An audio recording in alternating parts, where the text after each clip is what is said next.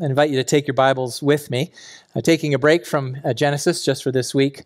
Uh, and also next Sunday, uh, Jeff Matthias will be bringing the word since we'll be uh, at the conference all week. And I just wanted to give my full attention to what I'm being taught and learning. And, uh, and so Jeff has agreed to bring the word for us next Sunday. So look forward to that. Be in prayer for him and also be in prayer for us as we are traveling, that we are uh, safe in our travels, but also edified greatly by uh, the preaching of the word that we'll hear at the conference. Uh, our Bible text this morning I want to look at is Colossians chapter 3, verses 1 through 4. A brief section in the New Testament, Colossians chapter 3, 1 through 4. And we'll look at that together. And uh, while you're turning there, or after you turn there, I want to lead us in a prayer of preparation. I do this every time before I preach because I, I understand, and I hope you understand, that uh, what's happening when a man gets up here to, to preach the word uh, we don't believe that we have any special power. The power is in the book that we're speaking from. The power is in the Word of God, and uh, we want to be faithful, faithful to that text. And uh, and as hearers, uh, my prayer for all of us is that we would have um, a sense of expectancy that God is actually going to speak to us.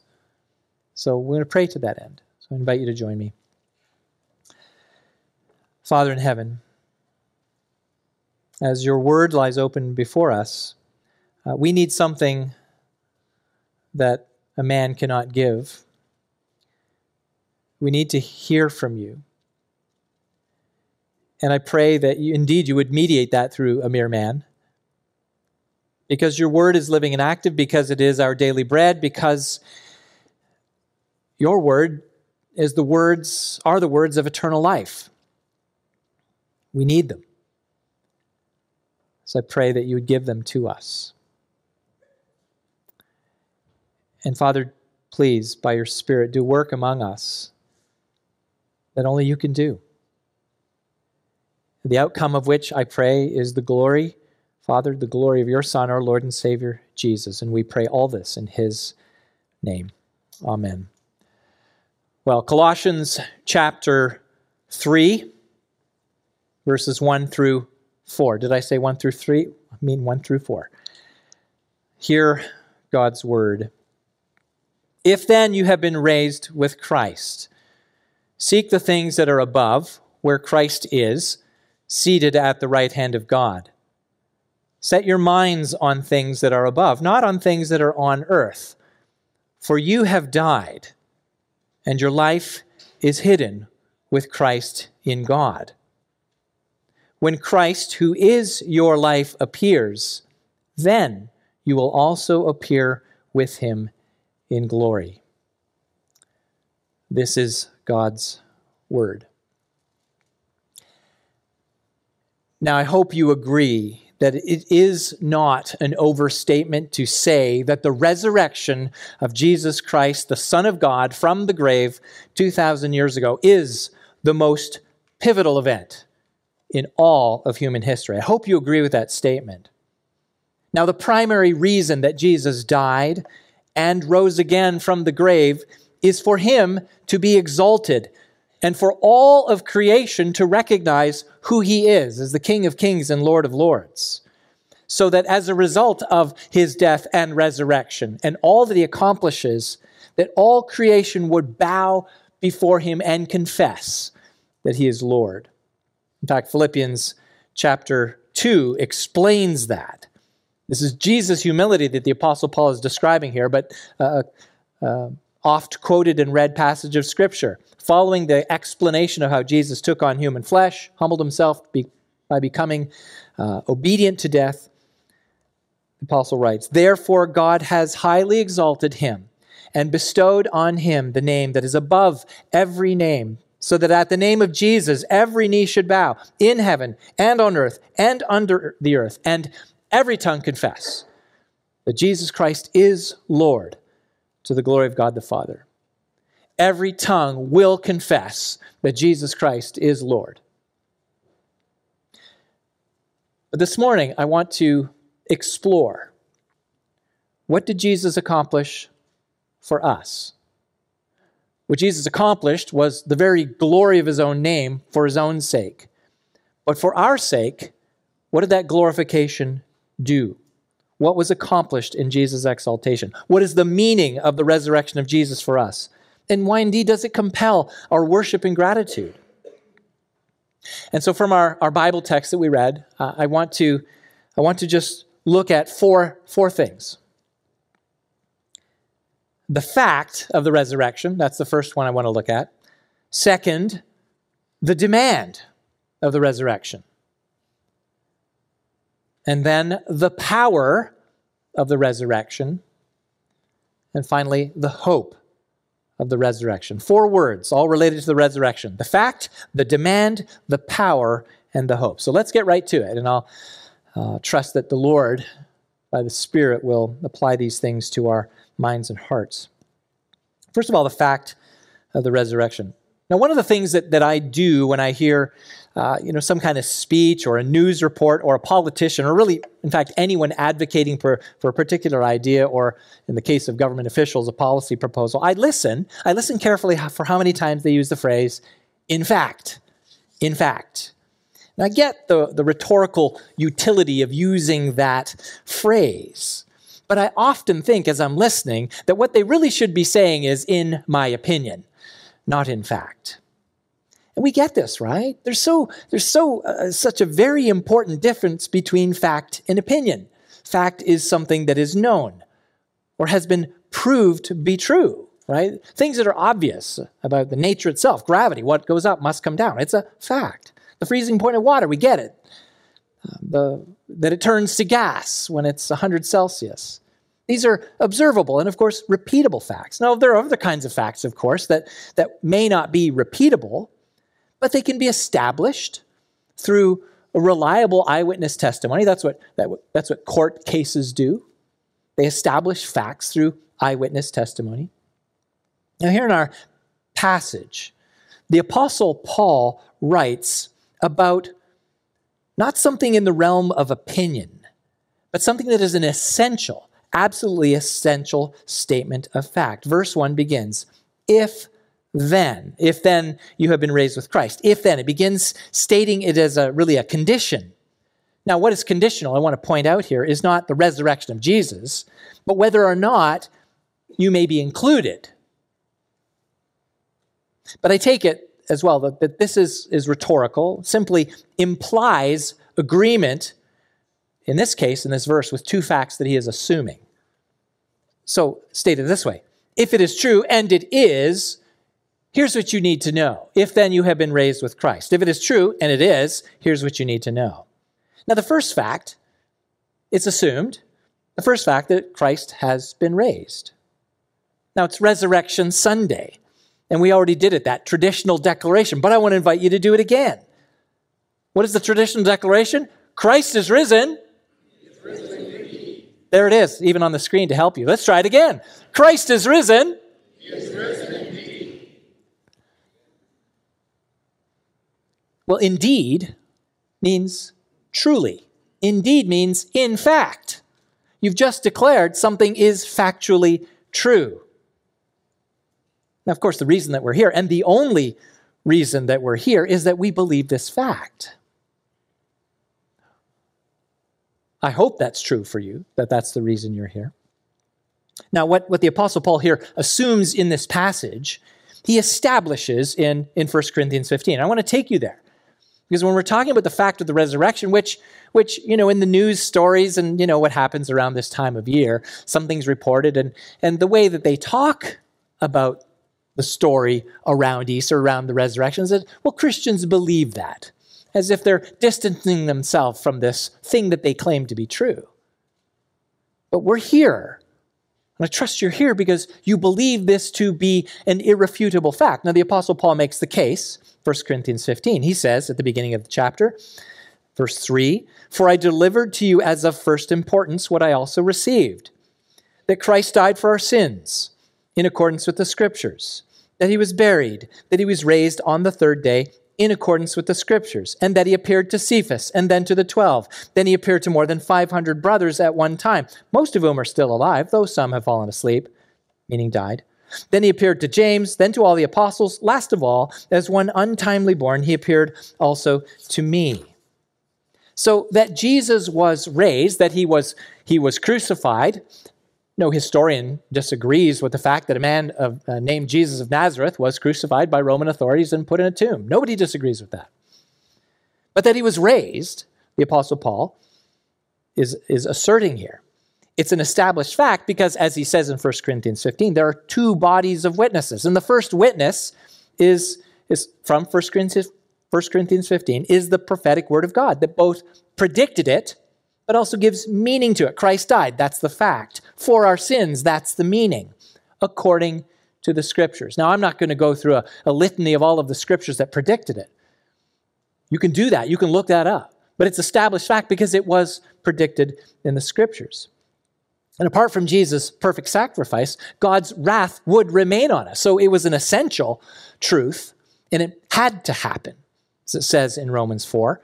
He was delivered up for our trespasses, that's our sins, and raised for our justification. So that's the first witness, the scripture. But the second witness the Apostle Paul provides is the, that the fact of the resurrection, that there were eyewitnesses to, the, to that. They saw Jesus after his burial after he was raised. He showed himself, and Paul says, to Cephas, that's Peter, the 12, 500 brothers, most of whom were still alive at the time of Paul's writing this. And then Paul includes uh, Jesus' uh, half brother, who was initially a skeptic, James, all the apostles he includes, and then Paul himself. Now, to try to fabricate some kind of story and get more than 500 people to agree on it, that's just that's just not, not possible. Somebody would break, somebody would collapse. It's a fact. Now, I hope, I hope you're in this position, Christian. Believe this. Believe this. It's an essential article of our faith. We cannot trade this away. Now, understand that, that our faith in this reality is not blind faith. It's not true. We don't want to sentimentalize it. It's not true because it feels true or that we want it to be true. It's not my truth, as is often said today, as if it only applies to me. It's not merely opinion. It is the fact of Jesus being raised is a universal truth that everyone in creation will eventually declare. I already stated this. It says this in Philippians 2. And get this and there are people who claim to be Christian who will deny this to be the case. If you deny the truth that Jesus was raised from the grave, you cannot be saved. If you deny that fact, you cannot be saved. Eternal salvation will, will pass you over. Romans 10 9. In fact, the Bible even goes further. If you deny this truth, you are an antichrist. There's no way to get around that. And so don't get wobbly on this, Christian. Don't get wobbly. I assure you, if you lose confidence in the resurrection of Jesus from the grave, your faith will eventually collapse. And this has been proven time and time again with several high profile so called, I say so called Christians who have deconstructed their faith. It's tragic, but they get wobbly on this. Now, the second fact so Jesus Christ has been raised, it's a fact. But the second fact, which depends on the first, you have been raised with Christ. So, in what sense is someone raised with Christ? Now, later in 1 Corinthians 15, the Apostle Paul will, will describe how uh, ultimately all who are believers in Jesus will be raised bodily. That is to say, we will have a resurrection body like his. That body will be incorruptible, unkillable, glorified. Now, that physical resurrection is not yet. Paul does not have that in view in this passage of Scripture in first, uh, in, sorry, in Colossians 1. Sorry, in Colossians 3. He doesn't have that resurrection in view. Why? We, we, we feel this, right? We prayed for those among us who are sick. And, and we feel this. Our bodies get sick, and sooner or later we die. We, we've all been to funerals of loved ones. It's a reality. So we have to understand that this idea of having been raised, you have been raised, that's got to be a spiritual reality today. And so it follows then if you have been raised, then you were once spiritually dead. This is what Ephesians chapter 2 says. You were dead in the trespasses and sins in which you once walked. He's talking about a spiritual deadness. You once walked in the passions of our flesh, carrying out the desires of the body and of the mind, and were by nature children of wrath, like the rest of mankind. You were dead. So, love for fleshly indulgences, your sin and rebellion against God, that's evidence that you are spiritually dead. And let me just say this to you if you're sitting here this morning and you love indulging the flesh and you have no desire to turn away from that, it's probably a good indication that you are spiritually dead. I know that's harsh. That's what the Bible says. You were dead, he's speaking, but Jesus' resurrection now includes you. You've been raised with Christ. And you've been raised with Christ by faith, by believing. And, and this faith has particulars around it, right? It's faith in Christ, who is the eternal, sinless Son of God, trusting that his death, that brutal death on the cross, was vicarious, which means in your place. So that his death ultimately paid the penalty for your sins.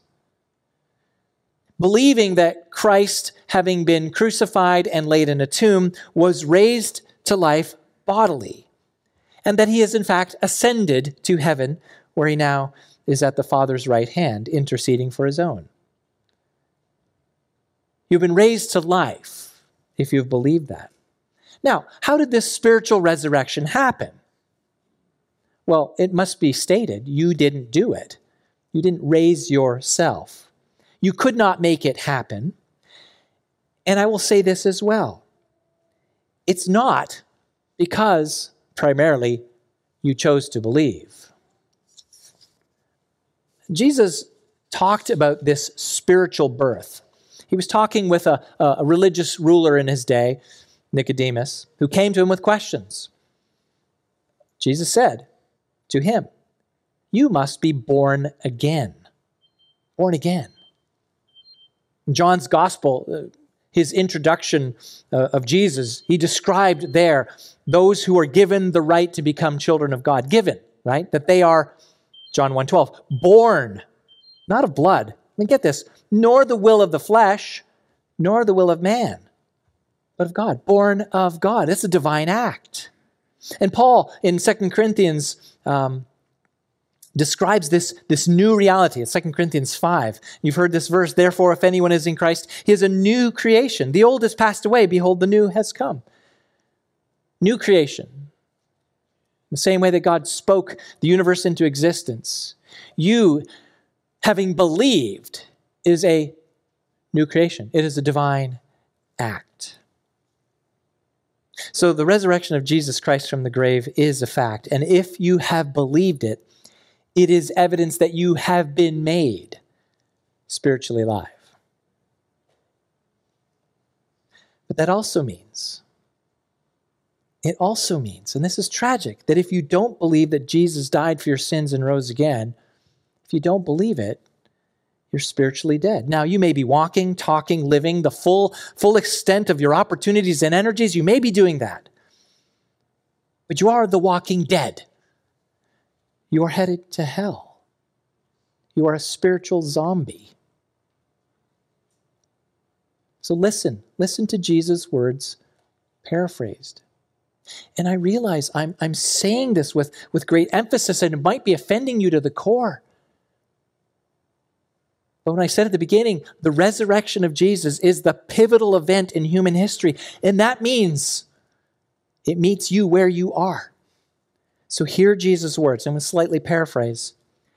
This is eternal life, that you know the only true God and Jesus Christ, whom he has sent.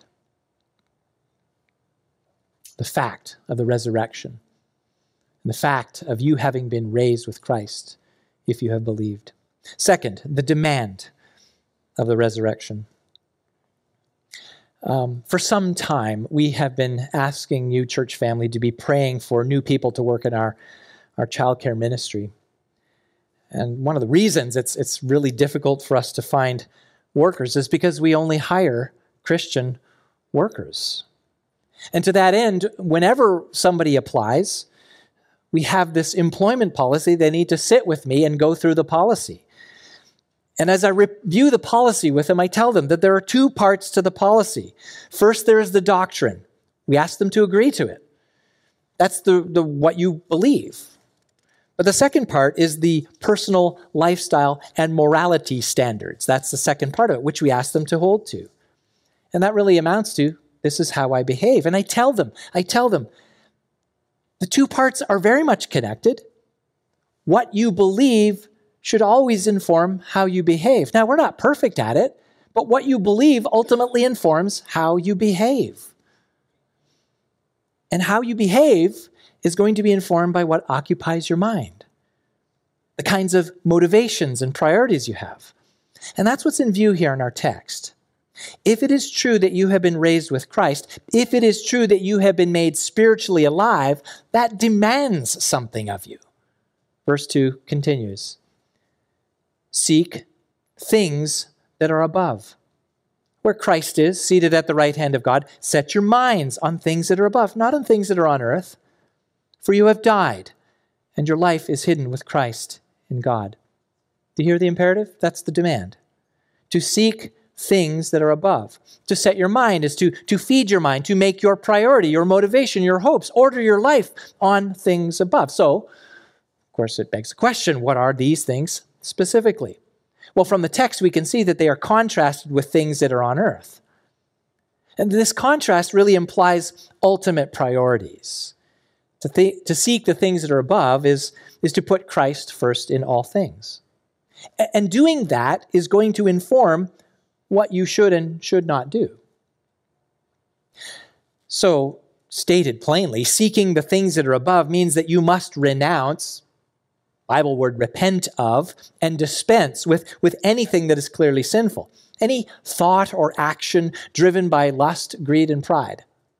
Now, if you just you just put all of the things at your motivations and, and see how they measure up to lust, greed, or pride. And if and if somehow that's behind the thing you're doing, you can put it in the box. That's called sin. Even good things, even seemingly innocuous things, working a job, earning money. If it's motivated by greed, sin. I'm not saying quit your job, but change your motivations, right? Well, you can't do that. We'll get to that in a second. Well, that's what's in view here. It's the motivations and priorities. And if it is true that you have been raised with Christ, if it is true that you have been made spiritually alive, that demands something of you. So that's what we talked about. So we set our mind on things above by filling up with God's word. Now, you're here this morning, you're listening to Bible being preached, and we prayed that God would speak his word to us, right? Hebrews 4 12 talks about the word of God being living and active sharper than a double edged sword. 2 Timothy 3 16 and 17 talks about the profitability, the usefulness of God's word. It is it helps us. It's useful for for training us and it rebukes us, it corrects us. And every good thing that God wants us to do, it equips us for that. We fill up, we set our minds on things above by, by gathering like this. We gather for, with the church for worship and fellowship. Hebrews 10 24 and 25 talks about not neglecting to meet together. That's why we, we, we make such a priority of saying, hey, you got to be here. Being with God's people makes God's word stick. It's a supernatural thing because the Bible says, stirring up one another to love and good works. And I know this to be true. You can, you can superdose on all kinds of preaching and, and Bible studies. But you know what? It's hard. It's very hard to apply it in your life unless you've got people around you saying, yeah, go that way, or don't go that way. Our lives need to be flushed out. I have this habit. I put some coffee in my mug and I don't drink the whole thing, and then I leave it on my desk. in the office. I cleaned them out this morning, but, but often it'll sit there for a long time and it, it kind of dries out, gets cakey and, really gross. And sometimes it gets some green stuff on it. It's really rather ugly. Now, sometimes Terry feels pity on me and she'll pick up my mug and say, That's enough, I'm cleaning it. But I don't expect her to do that. But the point is, I, I, I leave it there. And you know, the way in which I clean it out when I do it myself, I just turn on the hot water in the bathroom and let it run, just forcing water into it. And eventually it displaces that gunk coffee and, and cleans it up. Well, the Word of God is like that to us. We're naturally inclined to the vile things. And we're honest with ourselves, right? The, the things that we, the things that cross our minds, we'd never want anybody to know, but God knows. And the only thing that's going to flush that out is setting your mind on things above. If I don't get the Word of God routinely, reading it, hearing it taught like it did this morning in Sunday school, studying it with others, hearing it preached, if I don't get the Word of God, my mind will increasingly be occupied with vile things. I constantly need the inflow of the Word of God, and you do too.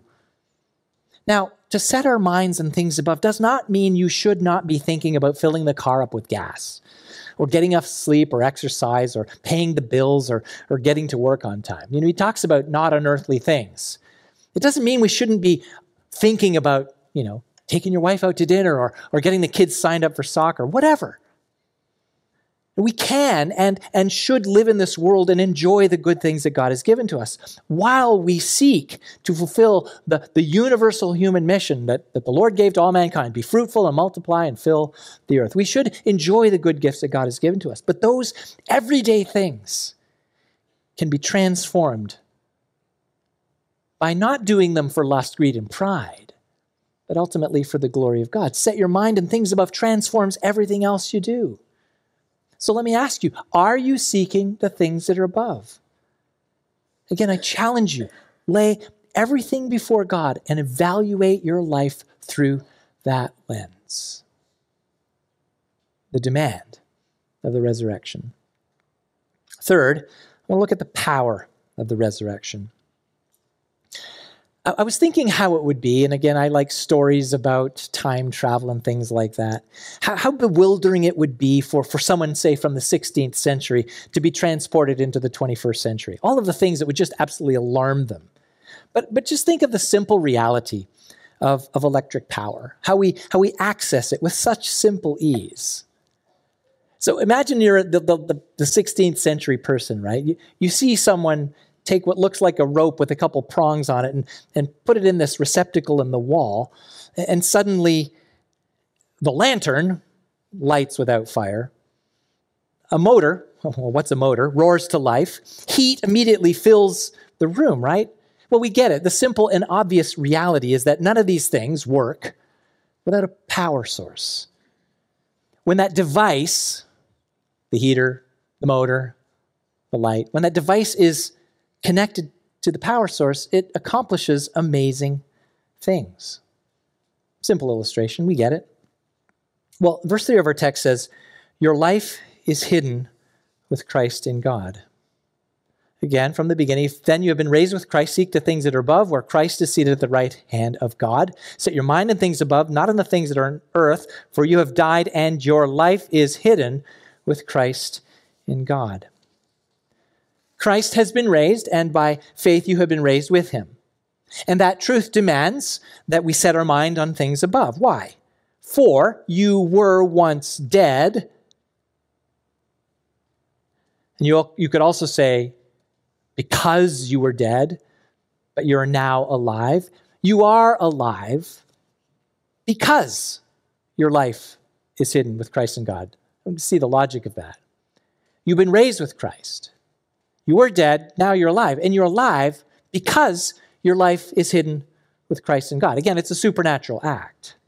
Now, hidden with Christ is another way of saying united with Christ. So, so here's the effect of that truth. So listen to this statement. Being united with Christ gives us power because of our position in Christ. Let me say that again. Being united with Christ gives us power in the present because of our position in Christ.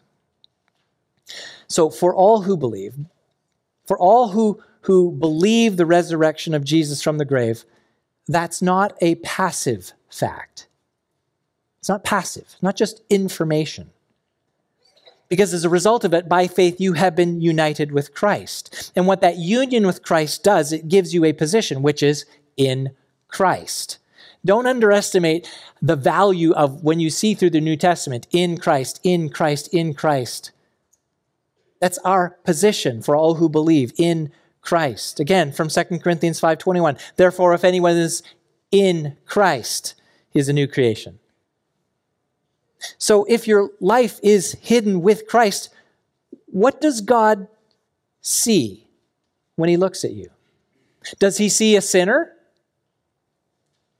No. He sees the perfection of Jesus. If your life is hidden with Christ, God doesn't see a sinner, he sees the perfection of Jesus. Does he see weakness? No, he sees the strength of the Son of God. Now, of course, the Father is not blind to our struggles, but he regards you as he regards his Son. If you are in Christ, that's your position. That's what was accomplished at the cross. Because he counted his son as cursed for your sin in your place, right? He now counts you as righteous because of Christ. A fancy term for that in theological language is double imputation. Jesus' righteousness has been imputed, credited to me. My sin has been imputed, credited to Jesus. And with that position, with that position, he gives you the very power that raised Jesus from the grave. And he gives that to you in the present. Now, we recited this verse together. Listen again. If Christ is in you, although the body is dead because of sin, the spirit is life because of righteousness. If the spirit of him who raised Jesus from the dead dwells in you, he who raised Christ Jesus from the dead will also give life to your mortal bodies through his Spirit who dwells in you. That is a glorious truth. I hope you see its value. The Holy Spirit, who raised Jesus from the grave, by grace now dwells in you, empowering what you could never do on your own. Just think about that. The Spirit of Christ who raised Spirit of God who raised Christ from the grave dwells in you, empowering you to do what you could never do on your own. I said earlier, you can't fix yourself, but God can. God can change you. This is why the Apostle Paul writes in, in Philippians. He says, Not having a righteousness of my own that comes from the law. So I'm not righteous because I can keep the letter of the law. No, but that which comes, it's the righteousness, but that which comes through faith in Christ. The righteousness from God depends on faith, believing, that I may know him and the power of his resurrection. Think about that. The power of his resurrection means you have the power to love God, heart, soul, and mind. You have that power. That's been given to you in Christ because you're united with Him. You have that the power to love your neighbor as yourself. You have the power to avoid temptation and sin. You have the power to love your enemy and to pray for those that persecute you. You have that power. You have access to God's wisdom. You have the power to endure hardship and suffering and be a witness even unto death. You have that power. You have the power to do all that God's word calls you to. You have that power. Now, I get it. We don't do that perfectly.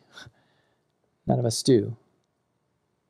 But if you're in Christ today, hopefully you can see the trajectory of your life, the things that you once struggled with when you first came to believe. You have some mastery over those things. And by the Spirit of God indwelling you and the Word of God being applied to you over time, you're leaving those things behind as you set your mind on things above, where Christ is. Now, if you're brand new in the faith, know this what you are today is not what you will be tomorrow. Be sure of this He who began a good work in you will be faithful to complete it, He will not stop. So, if you're a true believer in Jesus, your life is going to confirm this having made, been made spiritually alive, you're going to feed your mind on things above. And the Holy Spirit takes the Word of God and then progressively transforms you into someone who actually behaves in a way that is oriented towards eternal life. Let me ask you do you have that power? Do you know you have that power? It states it. You've been raised with Christ. Your life is hidden with Christ in God. Well, finally, I want to talk about the hope of the resurrection. Now, when people, if asked about their expectations for, for life beyond the grave, most people will express some measure of hope that they will be in a better place. Of course, when people say the word hope, we, we have to unpack what that is. What is hope? A lot of people use the word in, in a way that they're saying is that, like, I don't know for sure, but I'd like to think. That's sort of hope. See, if it depends on them, it's like anything that we do, right? If if my wife asks me to pick up something from the grocery store on my way home from work, I can say, yeah, yeah, I'll do that. And but honestly, I'm thinking, well, I hope to be able to get to that. Now, my, my intention is there, but something could stop me, right? I'm not in full control of the universe. I can't prevent a car accident or my car breaking down. I can do all I can do, but in the end, I'm not in ultimate control. But there's a kind of hope that is eternal. See, if you have your, your if you've been raised with Christ, you have this different kind of hope, and it continues. Uh, and we see this continuing in verse 4. When Christ, who is your life, appears, then you will also appear with him in glory. When Christ, who is your life, appears, then you also will appear with him in glory. So understand this. This isn't wishful thinking about a preferred future. That's not what this is. This is a certainty secured by the very declaration of God's word. And why? Because Christ is your life you will not be denied eternal life because if you have been raised with Christ, you are united with Christ, and Christ is your life. And because Christ is eternal, you are in Christ, so is your life. It's logical. If Christ is eternal, if you are in Christ, therefore you have that too. Jesus prayed this in the company of his disciples, expressing this to the Father, John 17 but also I think for the benefit of the disciples in the teaching moment. He said to the Father, This is eternal life. And I paraphrased this earlier, but here's, here's the text. And this is eternal life, that they know you, the only true God, and Jesus Christ, whom you have sent. John, the apostle, uh, repeated this truth in his first letter. says, God gave us eternal life, and this life is in his Son. So, our focus, brothers and sisters in Christ, our focus on the resurrection of Jesus from the grave should give us hope. Not a maybe preferred future, but an absolute certainty of a God's word clad, absolute will happen reality. That should give us hope. And we need this hope. We need this hope for the trouble that we we live and for the trouble we see, right? And I know some here are suffering incurable disease. Some here are quietly enduring emotional pain, anxiety, loneliness. Life is hard, and you feel it. So, what's the answer to that human suffering? The answer is the hope of the resurrection. Here's what Paul says in 2 Corinthians. Hear this. Acknowledging the difficulty of life. He says, though our outer self is wasting away, our inner self is being renewed day by day. Now, what he says next, you might know what's coming, but understand the Apostle Paul's life. He had been stoned, left for dead. He'd been beaten within an inch of his life by whips.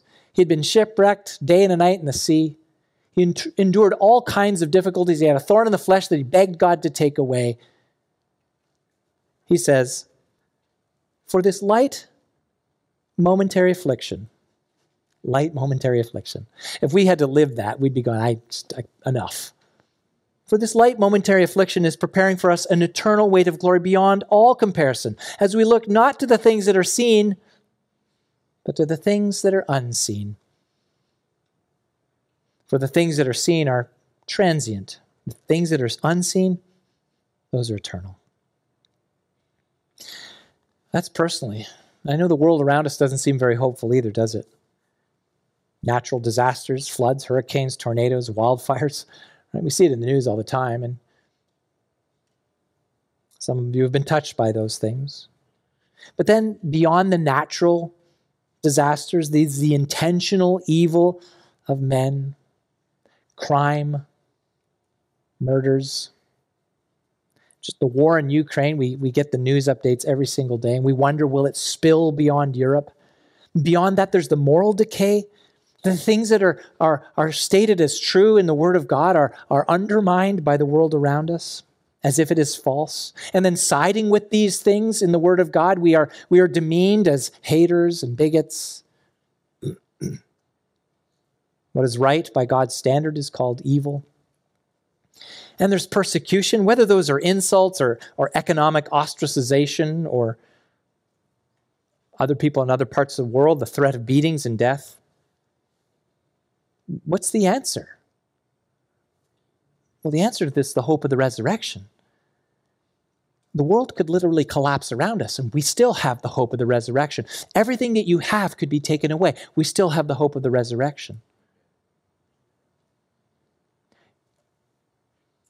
Your body could waste away, and you still have the hope of the resurrection. I don't want that. You don't want that either but we could hold on because of the resurrection. Romans 8, Apostle Paul again. I get a sense he thought a lot about the resurrection of Jesus. He said, For I consider that the sufferings of this present time are not worth comparing, comparing with the glory that is to be revealed to us. Then he explains about creation. For the creation waits with eager longing for the revealing of the sons of God. For the creation was subjected to futility, not willingly, but because of him who subjected it, in hope that the creation itself will be set free from its bondage to corruption. We cause that. And obtain the freedom of the glory of the children of God. That's us. For we know that the whole creation has been groaning together in the pains of childbirth until now. And not only the creation, but we ourselves who have the first fruits of the Spirit groan inwardly as we wait eagerly for adoption as sons, the redemption of our bodies. For in this hope we are saved. Right now, right now, you are united with Christ spiritually. If you're a believer in Jesus, you're united with Christ spiritually. When when Christ appears, we, we the collective of his people, his bride, will be united with him bodily. That's the hope of the resurrection. So, whatever happens today, and things aren't so bad, we've got inflation. War hasn't come here yet. But when things get bad, you have the hope of the resurrection. So let me ask you this morning is Christ your life? Is Christ your life? Don't, don't leave today until you settle the matter. The fact of Jesus' resurrection, if you believe it, you have been made alive and you are united with him. And the demand of the resurrection of Jesus from the grave, if you are united with him, then feed your mind on things above. and because of the power of the resurrection. If you have set your minds on things above where Christ is, the Holy Spirit empowers you to think and behave like someone who is living to honor God. And finally, the hope of the resurrection. If you've been raised with Christ, then you can endure hardship and suffering and disappointment and persecution because your mind is set on things above and because you know that Christ is your eternal reward. And I trust, I trust that Christ is your life today. If then you have been raised with Christ, seek the things that are above, where Christ is, seated at the right hand of God. Set your mind on things above, not on things that are on earth, for you have died, and your life is hidden with Christ in God. When Christ, who is your life, appears, then you also will appear with him in glory. Let's pray. Lord Jesus, you said, I am the resurrection and the life. Father, thank you. Thank you for opening our eyes to your Son, our Savior, crucified and raised. Thank you for the victory over sin that is now ours. Thank you for the position that you have given us in your Son to be counted righteous in your sight. Father, thank you for the power to live in this present age, clinging to the hope that one day the Lord Jesus will return. Father, we pray. Keep us faithful to that day because Christ is our life. Father, all glory belongs to you and to your Son. And we pray in Jesus' name. Amen.